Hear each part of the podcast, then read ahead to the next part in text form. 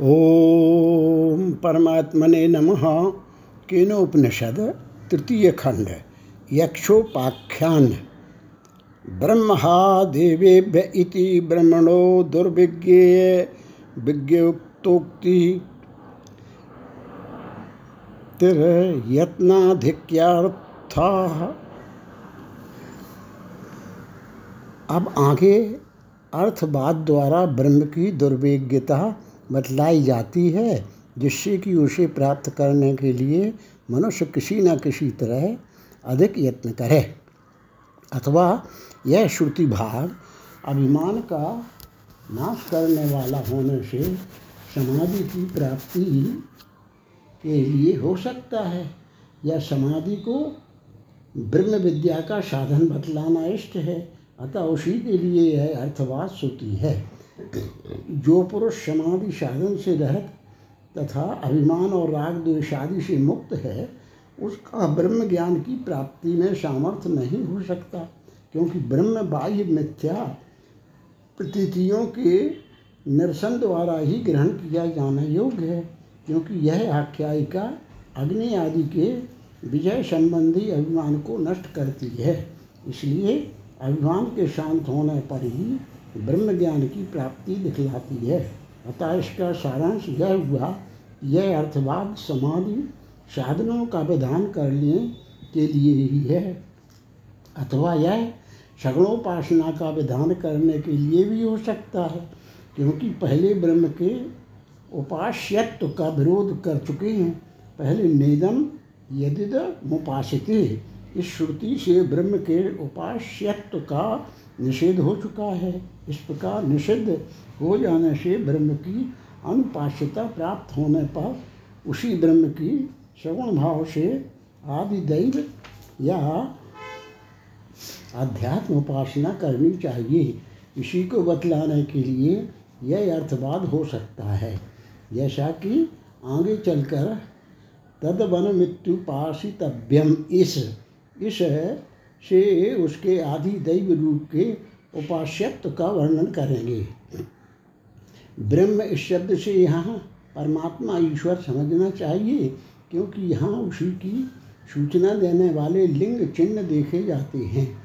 नित्य सर्वज्ञ परमेश्वर को छोड़कर और किसी में अग्नि आदि देवताओं का पराभव करके तृण को वज्र बना देने की शक्ति नहीं हो सकती अतः तन तन्न शशाक दग्धुम, उसे अग्नि नहीं जला सका। इत्यादि लिंग शेष ब्रह्म शब्द का वाच्य ईश्वर ही। ऐसा निश्चित होता है कि इसके सिवा और किसी कारण से अग्नि तृण को जलाने में और वायु से उड़ाने में असमर्थ नहीं हो सकते थे। हाँ यह ठीक है कि ईश्वर की इच्छा से तो तृण भी वज्र हो जाता है। उस ईश्वर की सिद्धि संसार की नियमित प्रवृत्ति से होती है। यद्यपि नित्य सर्व विज्ञान स्वरूप सर्वात्मा सर्वशक्तिमान ईश्वर श्रुति, स्मृति और प्रसिद्धि से सिद्ध भी है तो भी शास्त्र के अर्थ को निश्चय करने के लिए यहाँ यह अनुमान कहा जाता है, उस ईश्वर के सद्भाव की सिद्धि किस प्रकार होती है, इस पर कहते हैं। स्वर्ग, अवकाश, पृथ्वी, सूर्य, चंद्र, ग्रह और नक्षत्रों के कारण विचित्र दिखने वाला तथा नाना प्रकार के प्राणियों के उपभोग युग, स्थान और साधनों से संबंध रखने वाला यह जितना देवता, गंधर्व, यक्ष, राक्षस, पितृगण और पिशाचादि रूप जगत है, वह अत्यंत कुशल शिल्पियों द्वारा भी बनाया जाना कठिन है। अतः यह देश, काल और निमित्त के अनुरूप नियमित प्रवृत्ति निवृत्ति के कर्म वाला जगत भोक्ता और कर्म के विवाह को जानने वाले किसी चेतन के प्रयत्न पूर्वक ही हो सकता है, क्योंकि कार्य रूप होने के कारण यह उपर्युक्त लक्षणों वाला है, जैसे कि ग्रह, प्रासाद, रथ, सज्ञा और आसन आदि सभी कार्य रूप अनित्य पदार्थ देखे जाते हैं, तथा इसके विपरीत व्यतिरिय की दृष्टांत स्वरूप आत्मा, आकाश आदि नित्य पदार्थ हैं। यदि कहो कि जगत की उत्पत्ति कर्म से ही है तो ऐसा कहना ठीक नहीं, क्योंकि कर्म परतंत्र होने के कारण केवल उसका निमित्त हो सकता है। मीमांसक की युक्ति को स्पष्ट करके दिखलाते हैं, यह जो प्राणियों के उपभोग की विचित्रता है तथा उनके साधनों की विभिन्नता और देश काल तथा निमित्त के अनुरूप प्रवृत्ति, निवृत्ति का नियमित क्रम है, वह किसी नित्य सर्वज्ञ का रचा हुआ नहीं है। तो किसका रचा हुआ है? इस पर कहते यह केवल कर्म का ही फल है, क्योंकि वह अचिंत प्रभाव वाला है, तथा सभी ने उसे फल के हेतु रूप से स्वीकार किया है। इस प्रकार फल के हेतु रूप से कर्म के रहते हुए ईश्वर की अधिक कल्पना करने से क्या लाभ है? अतः नित्य सर्वज्ञ और सर्वशक्तिमान ईश्वर में फल का हेतु तो नहीं है। सिद्धांति। केवल कर्म से ही उपभोग आदि की विचित्रता संभव नहीं है। किस कारण से? क्योंकि कर्म कर्ता के अधीन है। चेतन पुरुष के यत्न से निष्पन्न होने वाला कर्म, उसके प्रयत्न के निवृत्त होने से निवृत्त होकर देशांतर या कालांतर में किसी नियत निमित्त विशेष की अपेक्षा से ही कर्ता को फल की प्राप्ति करावेगा। ऐसी व्यवस्था होने के कारण यह कहना उचित नहीं है कि वह अपने किसी दूसरे प्रवर्तक की अपेक्षा ना करके ही फल दे देता है। यदि कर्म करने वाले जीव को ही फल काल में उसका प्रवर्तक माना जाए तो उस समय वह कर्म से कहेगा। अरे कर्म मैंने तुझे किया था। अब मैं ही तुझे फल देने के लिए प्रवृत्त करता हूँ। अतः मुझे अपने अनुरूप फल दे। किंतु ऐसा होना संभव नहीं है, क्योंकि जीव देश काल और निमित्त विशेष से अनभिज्ञ है। यदि कर्ता ही देश आदि विशेष का जाता होकर स्वतंत्र पूर्वक कर्म को प्रवृत्त करता तो अनिष्ट फल के लिए तो उसे प्रेरित ही न किया करता। इसके सिवा किसी अन्य निमित्त की अपेक्षा न रखकर कर्ता की इच्छा के बिना ही आत्मा के साथ नित्य संबंध हुआ कर्म अपने आप ही चमड़े के समान विकार को प्राप्त नहीं होता। क्षणिक विज्ञान रूप आत्मा का किया हुआ कर्म कर्ता से नित्य संबंध न होकर चुम्बक पत्थर के समान अपने आप ही फल का आकर्षण नहीं कर सकता, क्योंकि कर्म का प्रधान कर्ता से नित्य संबंध है। यदि कहो कि कर्म भूतों के आश्रय से रहता है तो ऐसा कहना ठीक नहीं, क्योंकि वे तो केवल उसके साधन हैं। कर्ता की क्रिया के साधन रूप भूत, जो केवल क्रिया काल में उसके व्यापार का अनुभव करते हैं, और व्यापार के समाप्त हो जाने पर हल आदि के समान कर्ता द्वारा त्याग दिए जाते हैं। कालांतर में उसका फल देने में समर्थ नहीं हो सकती। हल धान्यों को खेत से ले आकर घर में नहीं पहुँचा सकता। अतः अचेतन होने के कारण भूत और कर्मों की स्वतः प्रवृत्ति असंभव है। यदि कहो कि अचेतन होने पर भी वायु के समान इनकी स्वतः प्रवृत्ति हो सकती है तो ऐसा कहना ठीक नहीं। क्योंकि वह अशुद्ध है। अचेतन वायु की स्वतः प्रवृत्ति शुद्ध नहीं हो सकती, क्योंकि रथादि अन्य अचेतन पदार्थों में वह देखी नहीं जाती। मीमांसक, किंतु शास्त्रानुसार तो कर्म से ही फल मिलता है। स्वर्ग कामी यचेत, यजेत इत्यादि शास्त्र तो कर्म से ही फल की सिद्धि बतलाता है। ईश्वरादि से नहीं इस प्रकार जो बात प्रमाण सिद्ध है, उसको व्यर्थ बतलाना भी ठीक नहीं है। और ईश्वर की सत्ता में भी अर्थपत्ति को छोड़कर और कोई प्रमाण नहीं है। सिद्धांति, ऐसा कहना ठीक नहीं, क्योंकि दृश्य न्याय को त्यागना उचित नहीं है। क्रिया दो प्रकार की है, दृष्ट फला और अदृष्ट फला। दृष्ट फला के भी दो भेद हैं अंतर फला और आगामी फला। गमन और भोजन इत्यादि क्रियाएँ अंतरफला हैं, तथा कृषि और सेवा आदि कालांतर फला हैं। उनमें जो अंतरफला है, वे फलोदय के समय ही नष्ट हो जाती हैं, तथा कालांतर फला उत्पन्न होकर फल से पूर्व ही नष्ट हो जाने वाली है, क्योंकि कृषि का फल अपने अधीन है और सेवा आदि का फल अपने सेव्य के अधीन है। इस दो प्रकार के न्याय को छोड़कर कर्म या उससे प्राप्त होने वाला फल स्वतंत्र देखा भी नहीं जाता। तथा कर्म फल की प्राप्ति में इस स्पष्ट दिखने वाले न्याय को छोड़ना उचित भी नहीं है। इसलिए यागादि कर्म के समाप्त हो जाने पर यागादि के अनुरूप फल देने वाला तथा कर्ता कर्म और फल के विभाग को जानने वाला ईश्वर शेववादी के समान होना ही चाहिए। और वह सबका अंतरात्मा, संपूर्ण कर्म फल और प्रतीतियों का साक्षी, नित्य विज्ञान स्वरूप तथा सांसारिक धर्मों से अछूता होना चाहिए। यही बात श्रुति से भी सिद्ध होती है। संपूर्ण लोकों से विलक्षण परमात्मा लोक के दुख से लिप्त नहीं होता। वह जरा और मृत्यु को पार किए हुए है। उस और मृत्यु से रहित है। जरा और मृत्यु से रहित है। यह सत्य काम सत्य संकल्प है।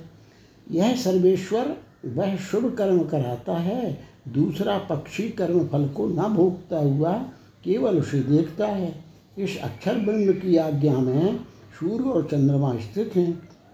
इत्यादि श्रुतियाँ संसार, धर्मों से रहित, एक नित्य मुक्त आत्मा की सिद्धि में ही प्रमाणभूत है। इसी प्रकार शास्त्रों स्मृतियाँ भी मौजूद हैं। ये सब अर्थवाद हैं। ऐसी भी कल्पना नहीं की जा सकती, क्योंकि वे किसी अन्य विधि के शेषभूत न होने के कारण स्वतंत्र ज्ञान उत्पन्न करने वाले हैं और उनसे उत्पन्न हुआ ज्ञान किसी प्रमाणांतर से बाधित भी नहीं होता। ईश्वर का निषेध न होने के कारण भी पूर्वोक्त श्रुतियाँ अर्थवाद नहीं हैं, ईश्वर नहीं है। ऐसा निषेध कहीं भी नहीं मिलता। यदि कहो कि ईश्वर की प्राप्ति सिद्धि न होने के कारण निषेध नहीं है तो ऐसा कहना उचित नहीं है, क्योंकि उसके विषय में कहा जा चुका है। अर्थात यदि ऐसा कहो कि शास्त्र में ईश्वर का कोई प्रसंग ही नहीं आता, इसलिए न हिंसात सर्वाभूतानी। इस वाक्य के समान ईश्वर के निषेध का भी आरंभ नहीं किया गया। तो ऐसी बात भी नहीं है, क्योंकि ईश्वर की सत्ता में उपर्युक्त न्याय कहा गया है, अथवा अप्रतिषेधात। इस हेतु का यह तात्पर्य समझना चाहिए कि कर्म का फल देने में ईश्वर और काल आदि का प्रतिषेध नहीं किया गया है। कर्म को किसी अन्य निमित्त की अपेक्षा न करके केवल कर्ता से ही प्रेरित होकर फल देते देखा भी नहीं है। सर्वथा नष्ट हुआ याद कालांतर में फल देने वाला कभी नहीं होता। जिस प्रकार सेवक की सेवा से सेव्य स्वामी की बुद्धि पर संस्कार पड़ जाता है, उसी प्रकार यागादि कर्म से सर्वज्ञ ईश्वर की बुद्धि के संस्कार युक्त हो जाने से, फिर उस कर्म के नष्ट हो जाने पर भी जैसे सेवक को स्वामी से वैसे ही कर्ता को ईश्वर से फल मिल जाता है। ऐसा विचार ही ठीक है। पदार्थ तो सैकड़ों प्रमाणभूत वाक्य होने पर भी देशांतर या कालांतर में अपने स्वभाव को नहीं छोड़ते। अग्नि किसी भी देश या कालांतर में शीतल नहीं हो सकता। इस प्रकार कर्मों का भी कालांतर में दो ही प्रकार फल मिलता देखा जाता है। ब्रह्म जानने वालों के लिए अभिज्ञात और है और न जानने वालों के लिए ज्ञात है। इस श्रुति से मंद बुद्धि पुरुषों को ऐसा भ्रम न हो जाए कि जो वस्तु है, वह तो प्रमाणों से जान ही ले जाती है। और जो कृषि आदि कर्म ऐसे कर्ता की अपेक्षा से फल देने वाले हैं, जिसे बीज, क्षेत्र संस्कार तथा खेती की रक्षा आदि का ज्ञान हो, और सेवा आदि कर्म विज्ञानवान सेव्य की बुद्धि के संस्कार की अपेक्षा से फलदायक हैं। यागादि कर्म कालांतर में फल देने वाले हैं, इसलिए उनकी फल प्राप्ति को अज्ञानी कर्ता की अपेक्षा से मानना तो ठीक नहीं है। अतः उसका फल कर्म देश काल निमित्त और कर्म विपाक के विभाग को जानने वाले किसी चेतन की बुद्धि के संस्कार की अपेक्षा ही हो सकता है। जैसे कि सेवा आदि कर्मों का फल, उसके अनुरूप फल जानने वाले शेप की बुद्धि पर हुए संस्कार की अपेक्षा से मिलता है। इससे संपूर्ण जीवों की बुद्धि, कर्म और फल के विभाग का साक्षी है। सर्व अंतर्यामी, सर्वज्ञ ईश्वर सिद्ध हुआ, जो साक्षात अपरोक्ष ब्रह्म है, जो सर्वांतर आत्मा है, इस श्रुति से भी यही प्रमाणित होता है।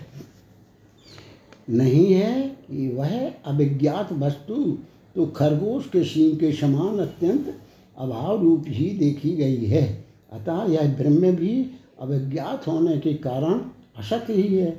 इसलिए यह आख्यायिका आरंभ की जाती है। वह ब्रह्म ही सब प्रकार से शासन करने वाला, देवताओं का भी परम देव, ईश्वरों का भी परम ईश्वर, दुर्विज्ञ तथा देवताओं का देवताओं की जय का कारण और असुरों की पराजय हेतु है, तब वह है किस प्रकार नहीं? अर्थात अवश्य ही है। इस अर्थ के अनुकूल ही इस खंड के आगे के वाक्य देखे जाते हैं। और वही इस दृष्टि में जीवों का आत्मा है, उससे भिन्न और कोई दृष्टा, श्रोता मनता अथवा विज्ञाता नहीं है। जैसा कि इससे भिन्न और कोई विज्ञाता नहीं है इत्यादि भिन्न आत्मा का प्रतिषेध करने वाली श्रुति से तथा तत्वमसी इस महावाक्य द्वारा ब्रह्म का आत्म तत्व उपदेश करने से सिद्ध होता है। मिट्टी के ढेले का स्वर्ण रूप से कभी उपदेश नहीं किया जाता। यदि कहो कि ज्ञान शक्ति, कर्म उपास्य उपासक, शुद्ध शुद्ध तथा मुक्त, अमुक्त इत्यादि भेदों के कारण आत्मा का भेद ही है तो ऐसा कहना ठीक नहीं, क्योंकि यहाँ भेद दृष्टि अपवाद स्वरूप है। अथवा इस आख्यायिका का आरंभ ब्रह्म विद्या की स्तुति के लिए है। इस प्रकार क्योंकि ब्रह्म ज्ञान से ही अग्नि आदि देवगण देवताओं में श्रेष्ठत्व को प्राप्त हुए थे और उनमें भी इंद्र सबसे बढ़कर हुआ। अथवा इससे यह दिखलाया गया कि ब्रह्म दुर्विज्ञ है, क्योंकि अग्नि आदि परम तेजस्वी होने पर भी कठिनता से ही ब्रह्म को जान सके थे। तथा देवताओं का भी स्वामी होने पर भी इंद्र उसे बड़ी कठिनता से पहचान पहचाना था। पूर्व तुमने जो कहा है, कि संसारी जीवों की का ईश्वर से अभेद है। सो ठीक नहीं, सिद्धांति तो फिर क्या बात है? पूर्व संसारी जीव और परमात्मा का तो परस्पर भेद ही है। सिद्धांति क्यों? पूर्व घोड़े और भैंस के समान उनके लक्षणों में भेद होने के कारण यदि कहो कि उसके लक्षणों में किस प्रकार भेद है सो बतलाते हैं, सुनो। सूर्य के प्रकाश के समान ईश्वर को सब विषयों का सर्वदा ज्ञान रहता है। उसके विपरीत संसारी जीवों को खद्य जुगलू के समान अल्प ज्ञान है इसी प्रकार दोनों की शक्तियों में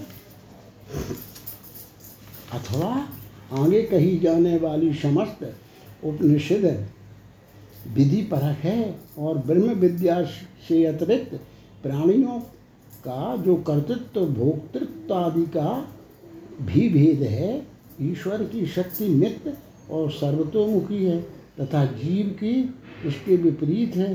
ईश्वर का कर्म भी उसके चित्त स्वरूप की सत्ता मात्र से ही होने वाला है। जैसे कि उस, उष्णता रूप, सूर्यकांत, मणि आदि द्रव्यों की सत्ता मात्र से धन कार्य निष्पन्न हो जाता है। अथवा जैसे राजा चुंबक और प्रकाश से होने वाले कार्य उनकी सन्निधि मात्र से होते हैं। उसी प्रकार ईश्वर के कर्म उसके स्वरूप में विकार उत्पन्न करने वाले नहीं हैं, किंतु जीव के कर्म इससे विपरीत हैं। उपासित श्रुति के अनुसार ईश्वर गुरु एवं राजा के समान उपासनीय है, तथा जीव शिष्य और सेवक के समान उपासक है। अपहत अपहत पापमा आदि श्रुतियों के अनुसार ईश्वर नित्य शुद्ध है, तथा पुण्यो वै पुण्यन। आदि श्रुति वाक्यों से जीव इसके विपरीत स्वभाव वाला है। अतः ईश्वर तो नित्य मुक्त ही है, किंतु जीव नित्य शुद्धि के योग के कारण संसार ही। है तथा जहाँ ज्ञानादि लक्षणों में भेद रहता है, वहाँ सर्वदा भेद ही देखा गया है, जैसे घोड़े और भैंस में। अतः इसी प्रकार ज्ञानादि लक्षणों में भेद रहने के कारण ईश्वर और जीवों में भेद ही है। पंकज। अभिमान है, वह देवताओं के जय आदि के अभिमान से, के समान मिथ्या है। यह बात दिखाने के लिए ही प्रस्तुत आख्यायिका है। सिद्धांति यह बात नहीं है, पूर्व कैसे? सिद्धांति क्योंकि यह ब्रह्म अन्य है और मैं अन्य हूँ, ऐसा जो जानता है, वह ब्रह्म के यथार्थ स्वरूप को नहीं जानता। वे नाशवान लोगों को प्राप्त होते हैं वह मृत्यु से मृत्यु को प्राप्त होता है। इत्यादि वाक्यों से भेद दृष्टि का निषेध किया जाता है और एकत्व का प्रतिपादन करने वाली तो शास्त्रों श्रुतियाँ विद्यमान हैं। तथा तुमने जो कहा कि ज्ञानादि लक्षणों में भेद होने के कारण जीव और ईश्वर का भेद ही है, सो इस विषय में मेरा यह कथन है कि उनमें कुछ भी भेद नहीं है, क्योंकि हमें उनके ज्ञानादि का भेद मान्य नहीं है। बुद्धि आदि उपाधियों से व्यतिरिक्त और विलक्षण ऐसे कोई जीव नहीं है जो ईश्वर से भिन्न लक्षण वाले हों। एक ही नित्य मुक्त ईश्वर संपूर्ण प्राणियों का आत्मा माना जाता है, क्योंकि चक्षु और बुद्धि आदि संघात की परंपरा से प्राप्त हुए अहंकार और ममता रूप विपरीत ज्ञान का विच्छेद ना होना हो होना ही जिसका लक्षण है नित्य शुद्ध बुद्ध। मुक्त विज्ञान स्वरूप ईश्वर ही जिसका अंतर्यामी है, जो स्वयं नित्य विज्ञान का अवभास प्रतिबिंब है। चित्त, चैत्य, सुखादि विषय, बीज, अविद्यादि और बीजी, शरीरादि से तादात्म को प्राप्त होकर तद्रूप हो गया है, तथा जो कल्पित, अनित्य विज्ञानवान और ईश्वर के लक्षण से विपरीत है, वही ब्राह्म जीव माना गया है, जिसके इस औपाधिक स्वरूप का विच्छेद न होने से संसार का व्यवहार होता है तथा विच्छेद हो जाने पर मोक्ष व्यवहार होता है। इसमें जो देव, पितृ और मनुष्य रूप भूतों का संघात विशेष है, वह मृतका के लेप के समान प्रत्यक्ष नष्ट हो जाने वाला और चेतन आत्मा से सर्वथा भिन्न है। किंतु जो स्थूल सूक्ष्म और कारण तीनों प्रकार के शरीरों से विलक्षण चौथा आत्मा है, वह ईश्वर से भिन्न लक्षणों वाला नहीं माना जा सकता। यदि कहो कि बुद्धि आदि कल्पित आत्मा से निरुपाधिक चेतन स्वरूप आत्मा भिन्न है, इस अभिप्राय से हमने लक्षण भेद होने के कारण ऐसा हेतु दिया है तो तुम्हारा यह हेतु आश्रय सिद्ध है क्योंकि ईश्वर से भिन्न और किसी आत्मा की सत्ता नहीं है। पूर्व, यदि ईश्वर से भिन्न और कोई आत्मा नहीं है तो ईश्वर में ही वृद्ध लक्षणत्व तथा सुख दुख आदि का योग होना तो ठीक नहीं है। सिद्धांति, ऐसी बात नहीं है क्योंकि आत्मा सूर्य के समान केवल निमित्त मात्र है। लोगों की उसमें जो विपरीत बुद्धि है, वह केवल आरोप के कारण है। जिस प्रकार सूर्य नित्य प्रकाश स्वरूप होने के कारण लौकिक पदार्थों की अभिव्यक्ति और अनभ्यक्ति का यह निमित्त मात्र होता है तथा लोगों की दृष्टि में विपरीत भाव आ जाने के कारण इस अध्यारोप का पात्र बनता है। वह उदय अस्त और दिन रात्रि आदि का करता है। उसी प्रकार नित्य विज्ञान शक्ति स्वरूप ईश्वर में भी लोगों के ज्ञान का विनाश तथा सुख, दुख और स्मृति आदि की निमित्तता उपस्थित होने पर लोगों की विपरीत बुद्धि से विपरीत लक्षणत्व तथा सुख दुखाश्रयत्व का आरोप कर लिया जाता है। उसमें स्वतः ऐसा कोई भाव नहीं है। इसके सिवा सभी जीव अपनी अपनी दृष्टि के अनुरूप ही उसमें आरोप करते हैं। इसीलिए भी वह उन सब आरोपों से अछूता है, जिस प्रकार आकाश के मेघ आदि आच्छादित हो जाने पर जिस जिसको सूर्य का प्रकाश दिखलाई नहीं देता वही वही अन्यत्र प्रकाश रहने पर भी भ्रांतिवश अपनी दृष्टि के अनुसार ऐसा आरोप करता है कि इस समय यहाँ सूर्य प्रकाशमान नहीं है। इसी प्रकार इस आत्म तत्व में भी बुद्धि आदि की वृत्तियों के उदय और अस्त से वैचित्र को प्राप्त हुई भ्रांति से आरोपित सुख दुख आदि का योग हो सकता है। इस विषय में उसी की स्मृति भी है, अर्थात उस ईश्वर के ही स्मृति वाक्य भी हैं, जैसे मुझ ही से प्राणियों को स्मृति, ज्ञान और अज्ञान प्राप्त होते हैं। ईश्वर किसी के पाप को स्वीकार नहीं करता, इत्यादि। अतः सूर्य के समान एक ही नित्य मुक्त ईश्वर में लोक ने अविद्यावश संसारित्व का आरोप कर रखा है, तथा शास्त्रादि प्रमाणों से उसका असंसारित्व जाना गया है। इसलिए इसमें कोई विरोध नहीं है।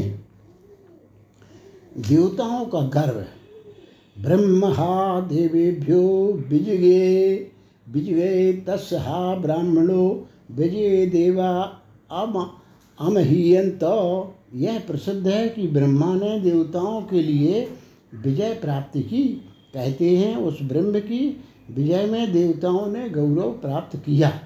यह प्रसिद्ध है कि उपर्युक्त लक्षणों वाले परब्रह्म ने देवताओं के लिए जय प्राप्त की, अर्थात देवता और असरों के। इससे प्रत्येक जीव के ज्ञानादि भेद का प्रत्याख्यान हो गया, क्योंकि उन सभी में सूक्ष्मता, चैतन्य और सर्वगत्वादि गतत्वादि धर्म समान रूप से रहने के कारण भेद के हेतु का अभाव है। यदि उन्हें विकारी माना जाए तो वे अनित हो जाएँगे इसके सिवा मुक्तावस्था में किसी ने भी आत्मा का कोई विशेष भाव नहीं माना। यदि कोई मानेगा तो अनित्यत्व का प्रसंग उपस्थित हो जाएगा, तथा भेद तो केवल अविद्यावान को ही उपलब्ध होता है।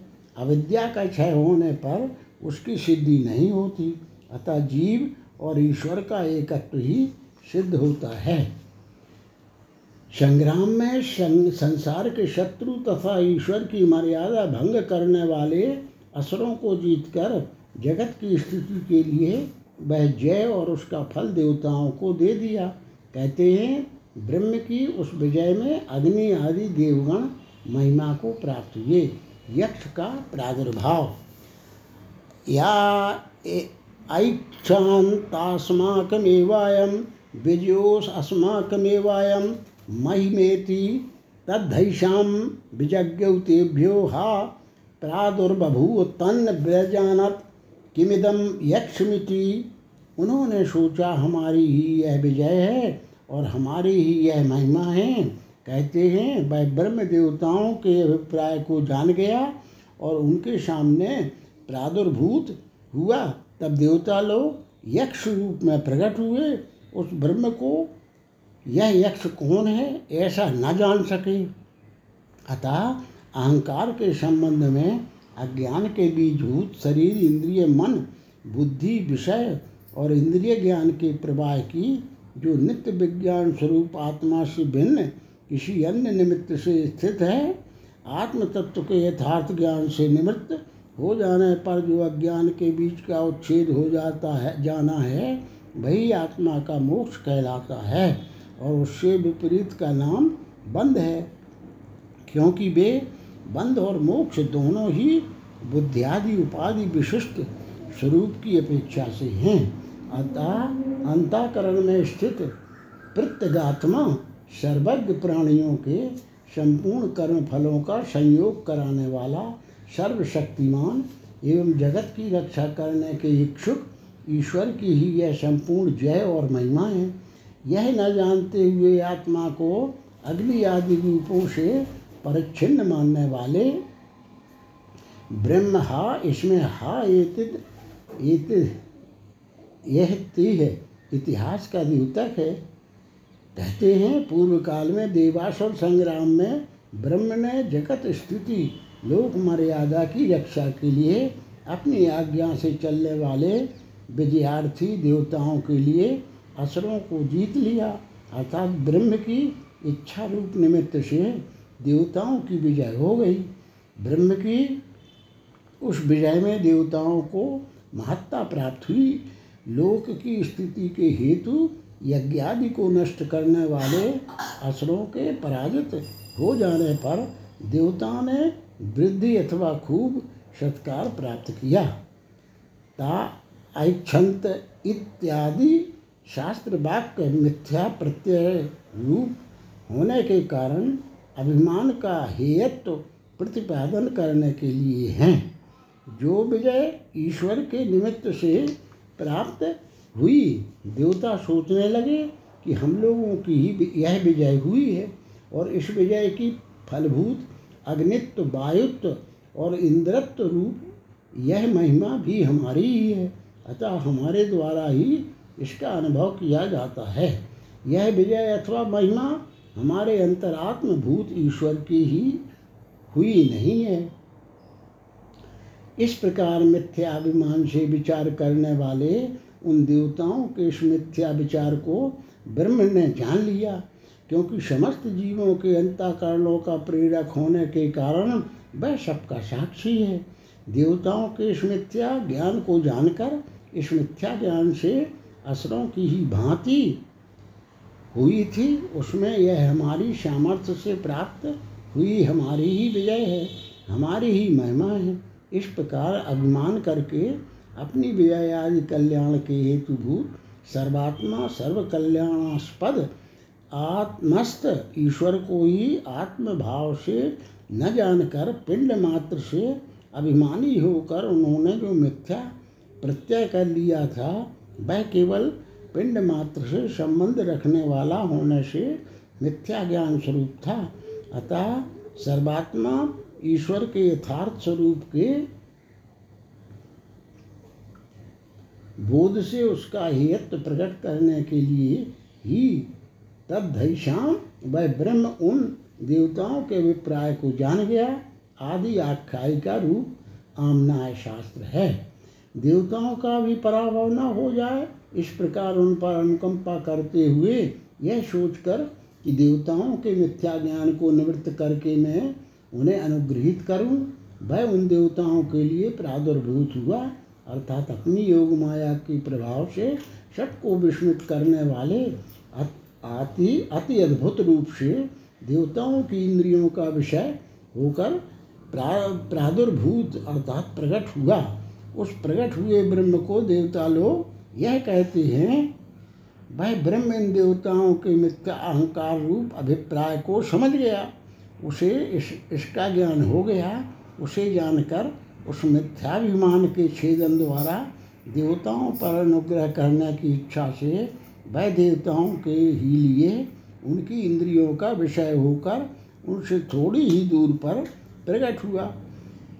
वह महेश्वर की माया शक्ति से ग्रहण किए हुए किसी बड़े ही विचित्र रूप विशेष से प्रकट हुआ, जिसे देखकर भी देवता लोग यह न जान सके, न पहचान सके कि यह यक्ष अर्थात पूज्य कौन है। देवा किमिदम यक्षम पूज्यम महदभूत मिति न जान सके कि यह यक्ष अर्थात पूजनीय महान प्राणी कौन है। अग्नि की परीक्षा। ते अग्नि मब्रुवन जात वेद ये तद्जानी किमिदम यक्षमिति तथेति। उन्होंने अग्नि से कहा, हे अग्नि, इस बात को मालूम करो कि यह यक्ष कौन है? उसने कहा, बहुत अच्छा। उसे न जानने वाले देवताओं ने भीतर से डरते डरते उसे जानने की इच्छा से सबसे आगे चलने वाले सर्वज्ञ कल्प जात वेदा अग्नि से कहा, हे जात वेद हमारे नेत्रों के सन्मुख स्थित इस यक्ष को जानो। विशेष रूप से मालूम करो कि यह यक्ष कौन है, क्योंकि तुम हम सब में तेजस्वी हो। तदभ्य द्रवत्तम अभ्य वदत त्यको शीत्यग्निर्वा अहमस्मीत्य ब्रवीजात वेदा वा अहमस्तीति अग्नि उस यक्ष के पास गया। उसने अग्नि से पूछा, तू कौन है? उसने कहा, मैं अग्नि हूँ। मैं निश्चय जात वेदा ही हूँ।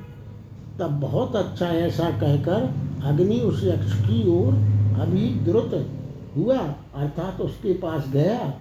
इस प्रकार गए हुए और धृष्ट न होने के कारण अपने समीप चुपचाप खड़े हुए प्रश्न करने की इच्छा वाले उस अग्नि से यक्ष ने कहा, तुम कौन है? ब्रह्म के इस प्रकार पूछने पर, मैं अग्नि हूँ। मैं अग्नि नाम से प्रसिद्ध जात वेदा हूँ। इस प्रकार अग्नि ने दो नाम से प्रसिद्ध होने के कारण अपनी प्रशंसा होते, करते हुए कहा तस्मिग्वंगस्त्वयि किं वीर्यमित्तपीदग्वं सर्वं दहेयम यदिदम पृथिव्यामिति फिर यक्ष ने पूछा उस जात वेदा रूप तुझमें सामर्थ्य क्या है? अग्नि ने कहा, पृथ्वी में यह जो कुछ है, उस सभी को जला सकता हूँ। इस प्रकार बोलते हुए उस अग्नि से ब्रह्म ने कहा, ऐसे प्रसिद्ध गुण और नाम वाले तुझमें क्या वीर सामर्थ्य है? वह बोला, पृथ्वी पर जो यह चराचर जगत है इस सबको जला सकता हूँ, भस्म कर सकता हूँ। पृथ्वी में यह केवल उपलक्षण के लिए है, क्योंकि जो वस्तु आकाश में रहती है, वह भी अग्नि से जल ही जाती है। तस्मै तृणं निदधावेत दहेति तदुप प्रेयाय सर्वजवेन तन्न शशाक दग्धुम सा ततयो निवर, निवर्तिते नैत दशकम विज्ञातुम यदि तद्यक्षमिति यक्ष ने उस अग्नि के लिए एक तन का रख दिया और कहा, इसे जला। अग्नि उस तृण के समीप गया, परंतु अपने सारे बेग से भी उसे जलाने में समर्थ नहीं हुआ। वह उसके पाप से ही लौट गया। उसके पास से ही लौट आया और बोला, यह यक्ष कौन है, इस बात को मैं नहीं जान सका। इस प्रकार अभिमान करने वाले उस अग्नि के लिए ब्रह्म ने एक तृण रखा, अर्थात उसके आगे तृण डाल दिया। ब्रह्म के ऐसा कहने पर कि तू मेरे सामने इस तिनके को जला। यदि तू इसे जलाने में समर्थ नहीं है तो सर्वत्र जलाने वाला होने का अभिमान छोड़ दे। वह अपने सारे बल, अर्थात उत्साहकृत, संपूर्ण वेग से उस तृण के पास गया।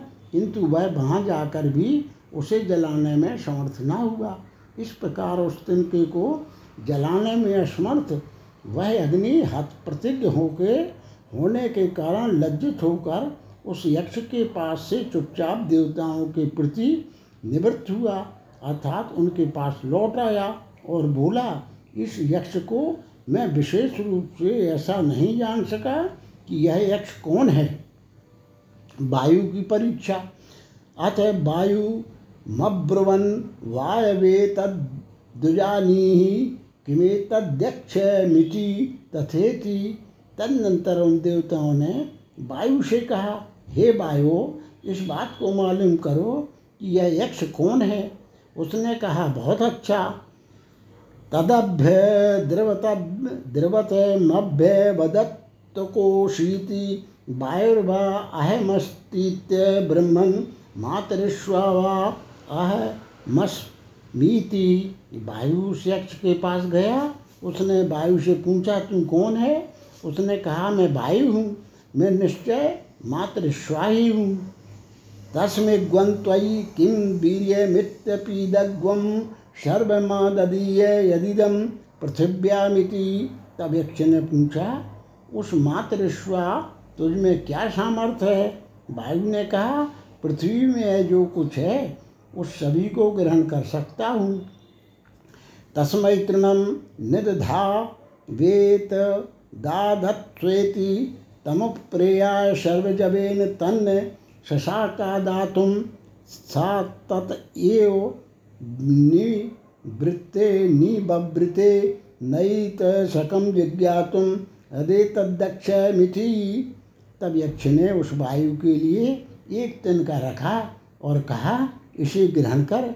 वायु उस तृण के समीप गया, परंतु अपने सारे वेग से भी वह उसे ग्रहण करने में समर्थ ना हुआ।